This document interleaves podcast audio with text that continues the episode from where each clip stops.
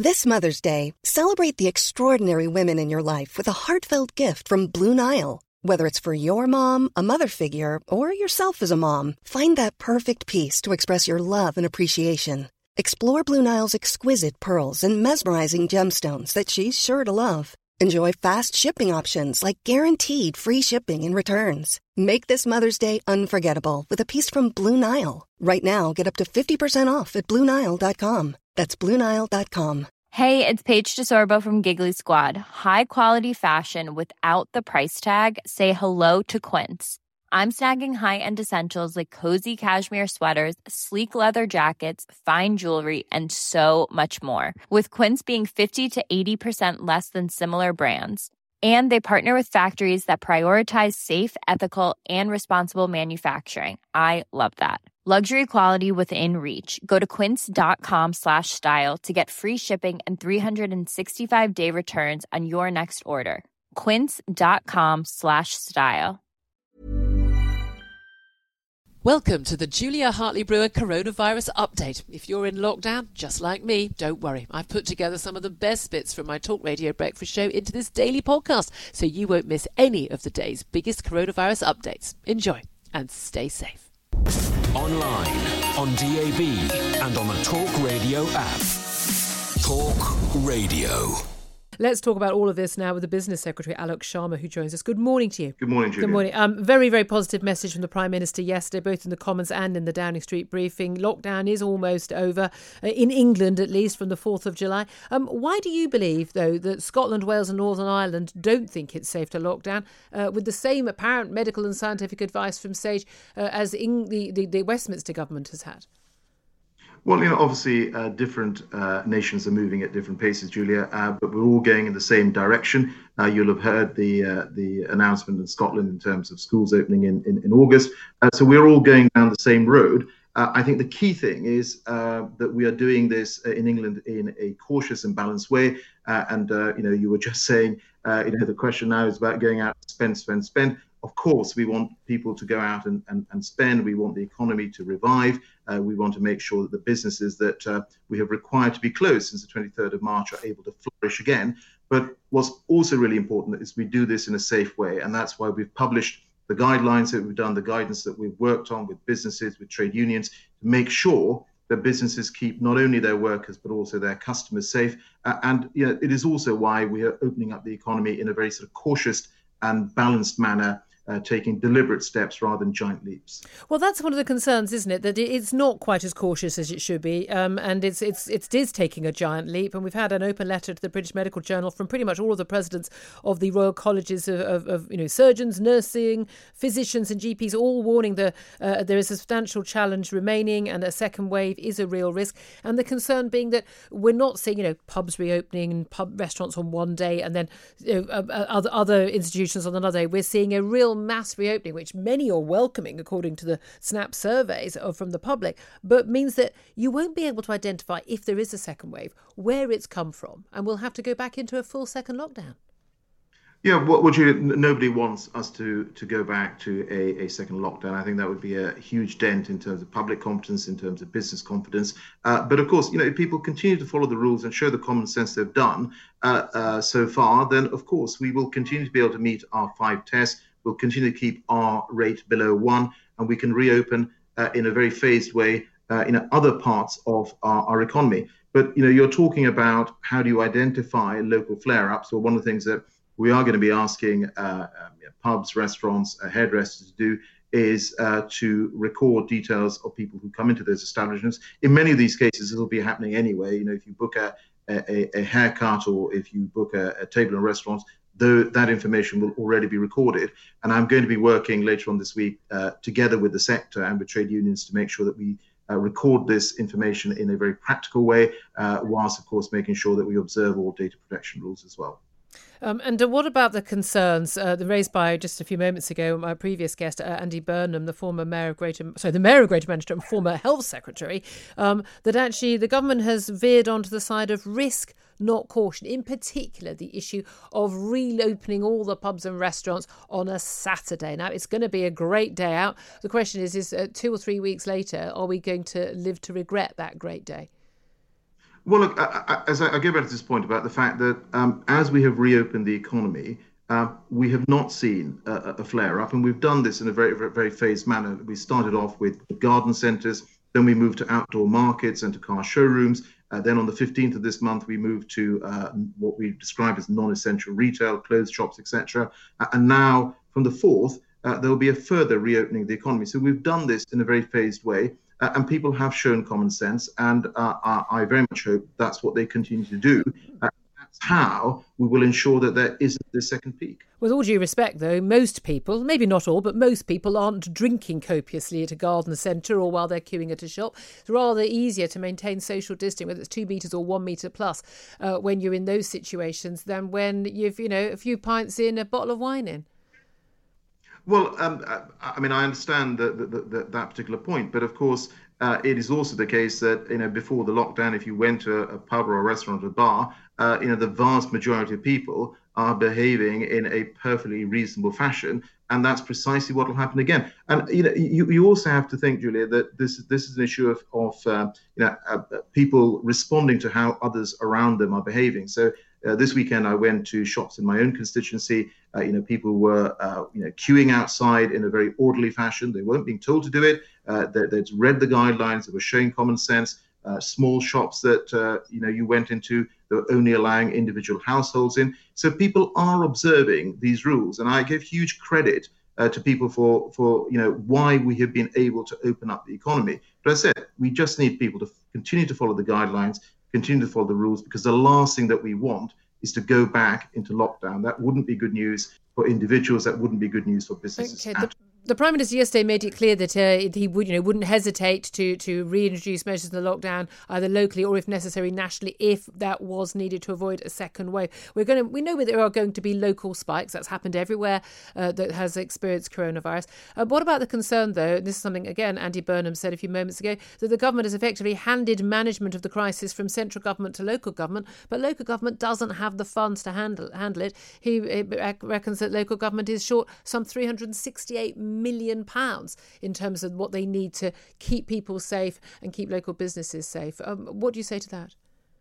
Well, what I say is that you know, of course, the government is is making decisions. We talk about uh, uh, you know funding. So one of the the issues that always comes up is you know if uh, for instance, uh, businesses are not acting as they should according to the guidelines and making sure that uh, their premises are COVID secure. Uh, what happens? We've made sure there's more money available for the health and safety executive they're going to be doing spot checks. But this goes back to the point of you know, how people are actually behaving. So you have to look at how, since we uh, you know very slowly started opening up the economy from May, how people have behaved, and they have behaved in a responsible manner. It's why we've continued to meet these uh, five tests that we set uh, some months ago. It's why the R rate has continued to be below one. Uh, and uh, you know, I, I I personally trust the British public. I trust that they will continue to show good sense.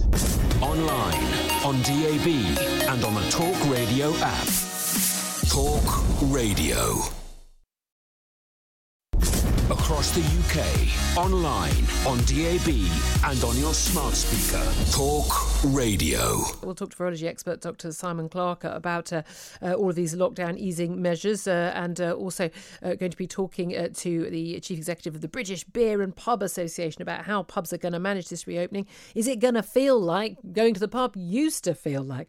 And the ongoing row over the Burnley White Lives Matter banner as well. First up, though, let's talk about that relaxation of the lockdown. Most really crucial in England only. It's not easing uh, in terms of the two metre rule or any of the other lockdown measures in uh, Scotland, Wales, and Northern Ireland. But across, across England, from July the 4th, Independence Day as it's been dubbed, things are going to change a lot. Well, let's talk to Conservative MP and former Business Secretary Andrea Leadsom about this. Good morning to you.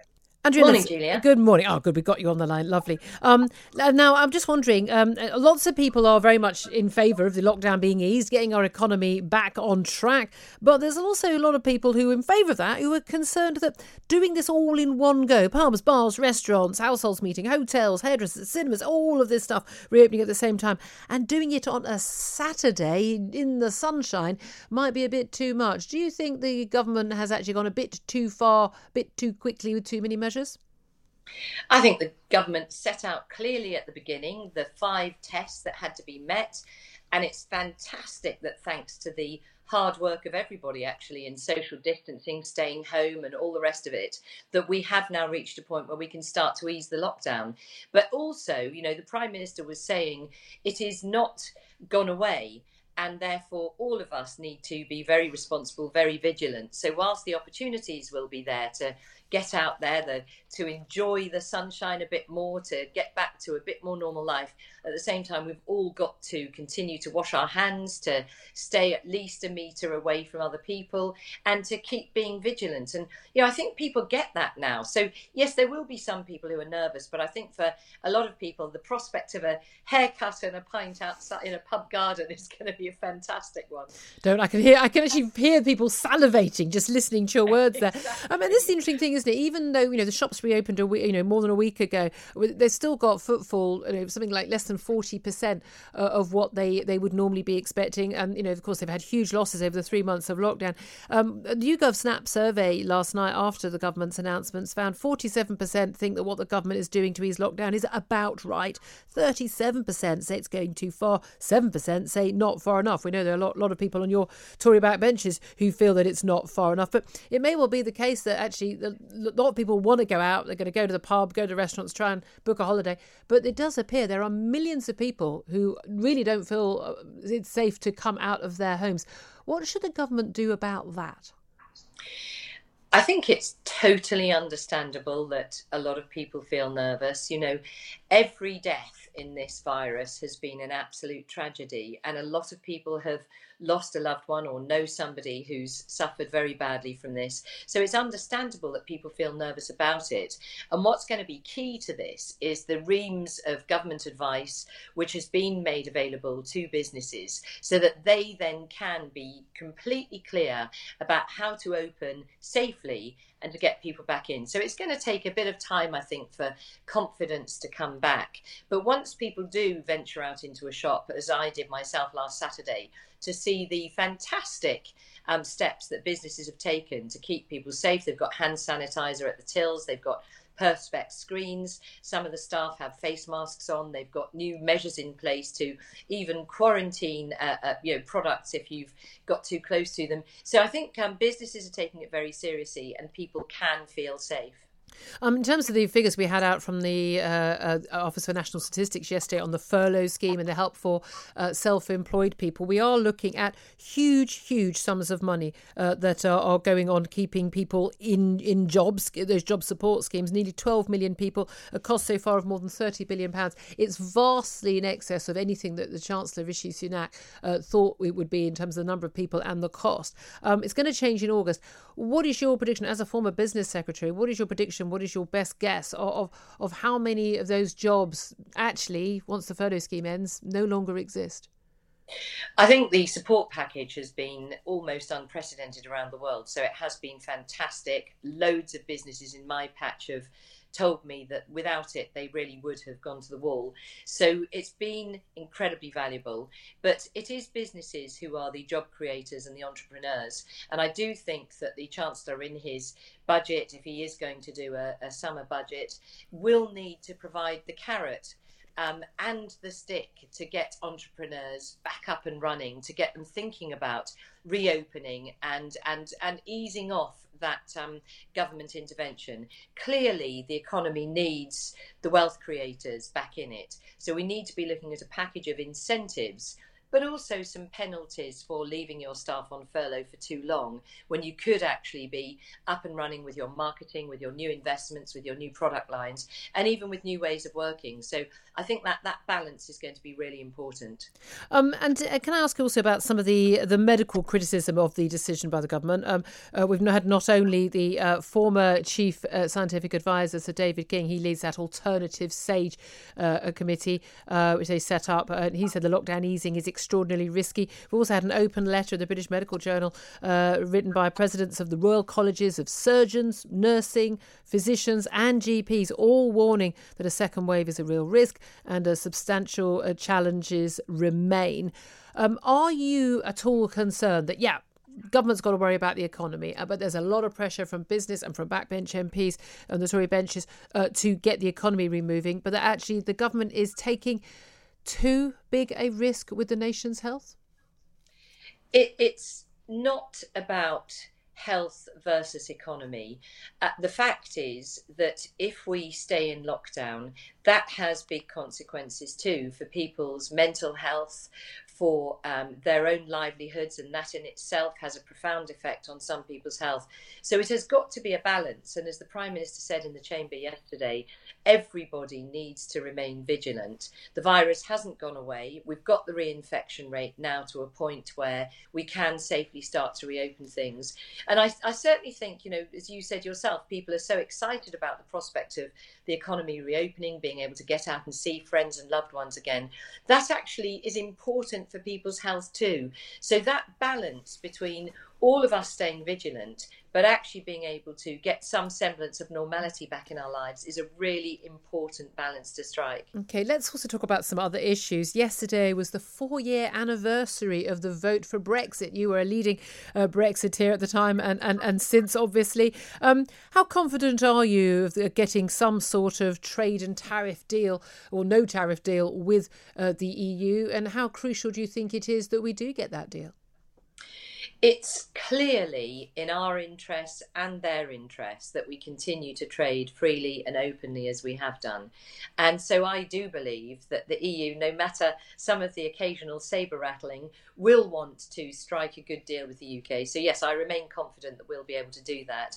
But at the same time, uh, the advantages for the UK in being able to strike free trade deals with the rest of the world in much faster time than the EU is able to do is going to be a huge benefit to the UK. So, I remain very, very positive and optimistic about the prospects for the UK at the end of this year when the withdrawal agreement um, transition period comes to an end. Okay, I must also ask you, as a former leader of the House of Commons, uh, the introduction in the uh, uh, the Commons of an independent complaints procedure uh, coming in. It's more than 18 months since that independent inquiry by Dame Laura Cox revealed the scale of sexual harassment, bullying, and intimidation in Westminster. Uh, and Dame Laura Cox has said the vast majority of abuse was targeted at women um, and called for action to be taken. Um, this was basically nothing happened as a result of that report, partly down to John. Bercow, the former Commons Speaker. Do you welcome uh, the decision to uh, have an independent complaints procedure? Yes, I, I mean, I, I introduced the independent complaints procedure to Parliament. What this bit of it is, is the sanctioning body yeah, against yeah. MPs only. So this is, if you like, the sort of final piece of the jigsaw puzzle that introduces the concept of an independent um, body that will look at complaints of bullying and sexual harassment against MPs. So the independent complaints procedure is there for all staff, everybody who works or visits the House of Commons or the House of Lords. But this independent panel will just look at MPs who are accused. And what was very important yesterday was that I and a number of other colleagues felt that it could not be right that once that independent panel makes its findings known, that there should then be a debate, even only on process in the chamber, because a fundamental part of the independent procedure that I introduced was that we would protect the confidentiality of victims. And for those who had been closely involved with it, they felt a debate in the chamber, even if it didn't name them, would inevitably be that member of parliament being sort of praised um, by their colleagues and so on and so on and it would lead to much greater distress for the victim. So, you, so you, are you glad that your your your successor Jacob Rees-Mogg, leader of the Commons, you glad he lost that vote to to allow MPs to debate? Yeah, I, I, I voted that we should not okay. have a debate. So yes, I'm. I think that's the right thing to do. But um, I also think Jacob's doing the right thing in introducing that independent panel. Okay, and just finally, and we've got that new speaker obviously in place, Sir Lindsay Hoyle. Um, do you think the culture of the House of Commons has changed since he's been in the chair, rather than someone who was really your nemesis, wasn't he, uh, John Bercow? Uh, yeah, I think that the, the new speaker is doing a fantastic job, but also, of course, um, Parliament has changed significantly because there's now a strong majority for the government. So um, when I was leader of the Commons, we were in a hung Parliament, which makes for a very different atmosphere anyway. Um, but equally, Lindsay is a very sort of calm and measured individual, and he likes to ensure that there's a good atmosphere in the chamber, yeah. which I think is really important. It's that time of the year your vacation is coming up. You can already hear the beach waves, feel the warm breeze, relax, and think about work. You really, really want it all to work out while you're away. Monday.com gives you and the team that peace of mind. When all work is on one platform and everyone's in sync, things just flow wherever you are. Tap the banner to go to Monday.com. When you're ready to pop the question, the last thing you want to do is second guess the ring. At Bluenile.com, you can design a one of a kind ring with the ease and convenience of shopping online. Choose your diamond and setting. When you find the one, you'll get it delivered right to your door. Go to Bluenile.com and use promo code LISTEN to get $50 off your purchase of $500 or more. That's code LISTEN at Bluenile.com for $50 off your purchase. Bluenile.com code LISTEN. Hey, I'm Ryan Reynolds. At Mint Mobile, we like to do the opposite of what Big Wireless does. They charge you a lot, we charge you a little. So naturally, when they announced they'd be raising their prices due to inflation, we decided to deflate our prices due to not hating you. That's right. We're cutting the price of Mint Unlimited from $30 a month to just $15 a month. Give it a try at mintmobile.com slash switch. $45 upfront for three months plus taxes and fees. Promote for new customers for limited time. Unlimited more than 40 gigabytes per month. Slows. Full terms at mintmobile.com.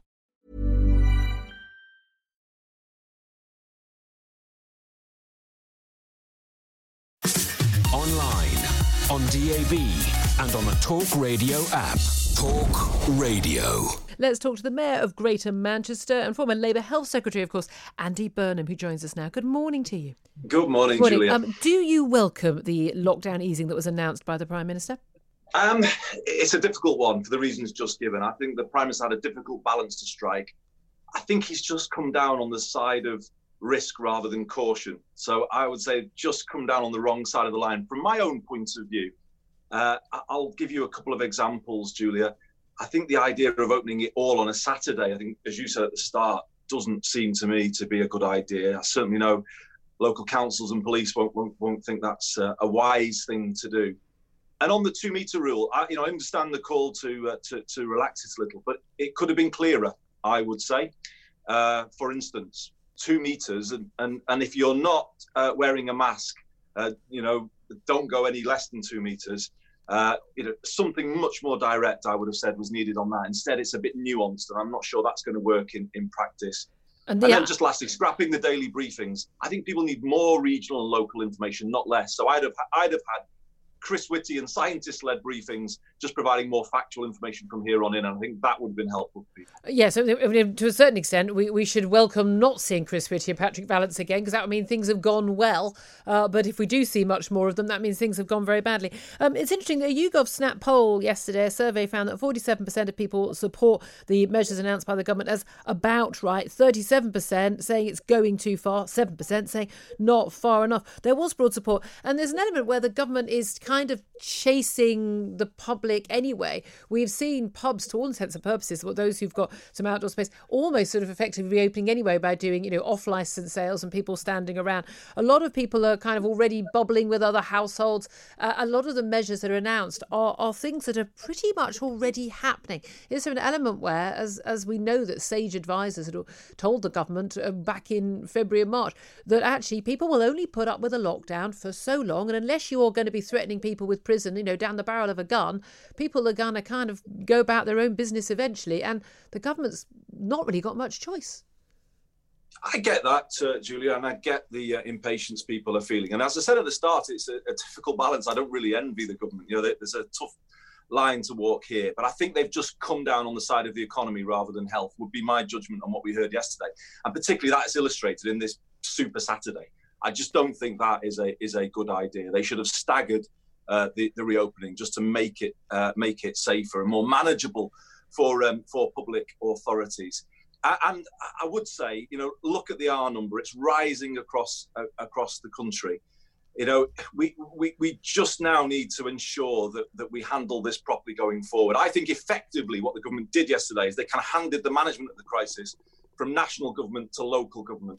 But local government currently doesn't have the resources properly to, to, to deal with it. We're, we're putting figures out today which show that the Greater Manchester 10 councils and, and the bodies that run our transport are around 400 million pounds short this financial year. So you know, there are real risks here.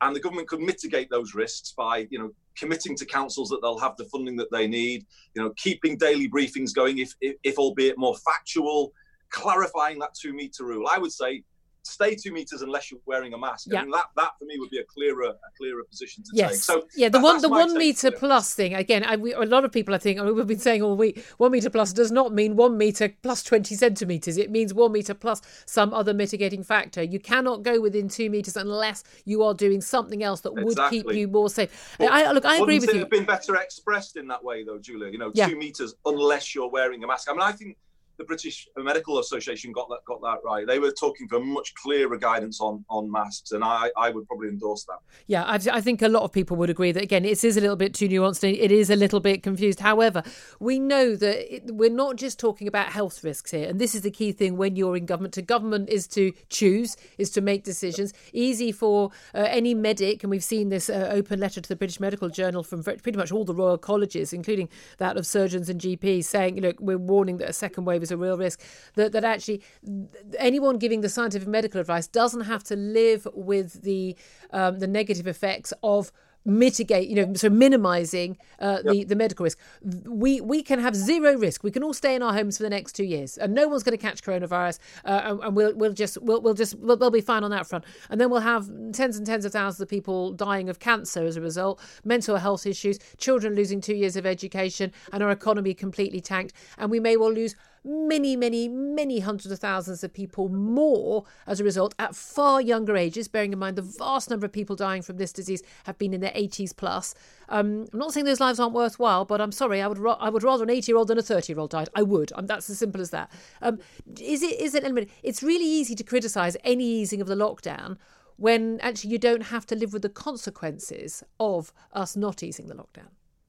Well, I, I, do have to deal with the consequences, so you know I, I, do have to think about these things, Julia. But no, I'm not on here to to, to uh, you know just just sort of pointlessly criticise the government. It's a very difficult balance to strike, and all of the arguments you just made are completely valid, and, and that's what they've been weighing up, haven't they, over the last uh, few weeks? I just feel they've come down on the the wrong side of the line, as I say, on the side of the economy rather than rather than health. That that would be my take on it. However, that said, I, I, can see why they've come to the judgments that they have, all I'm saying to you this morning, there are things that could be done to make their own position safer than it currently is. Don't open.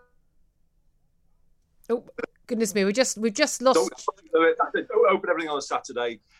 Clarify the two meters and just give councils confidence that they're going to have the funds to manage local outbreaks. I think local spikes, Julia, are more likely as a result of the changes announced yesterday.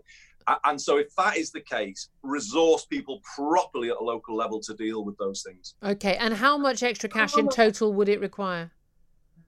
Well, as I say, we've done a, a very, very careful evidence gathering across our, our system. This is not shroud waving. We're 368 million pounds short. So that's basically what councils expected to have in their budgets this year.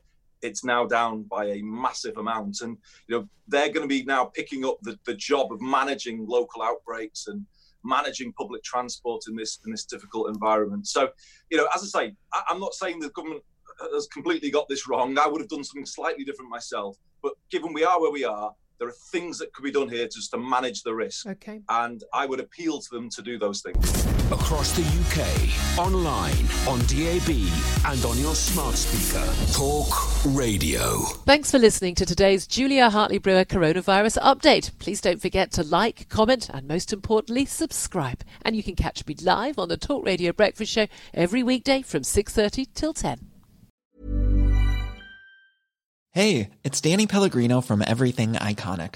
Ready to upgrade your style game without blowing your budget? Check out Quince. They've got all the good stuff, shirts and polos, activewear and fine leather goods, all at 50 to 80% less than other high-end brands.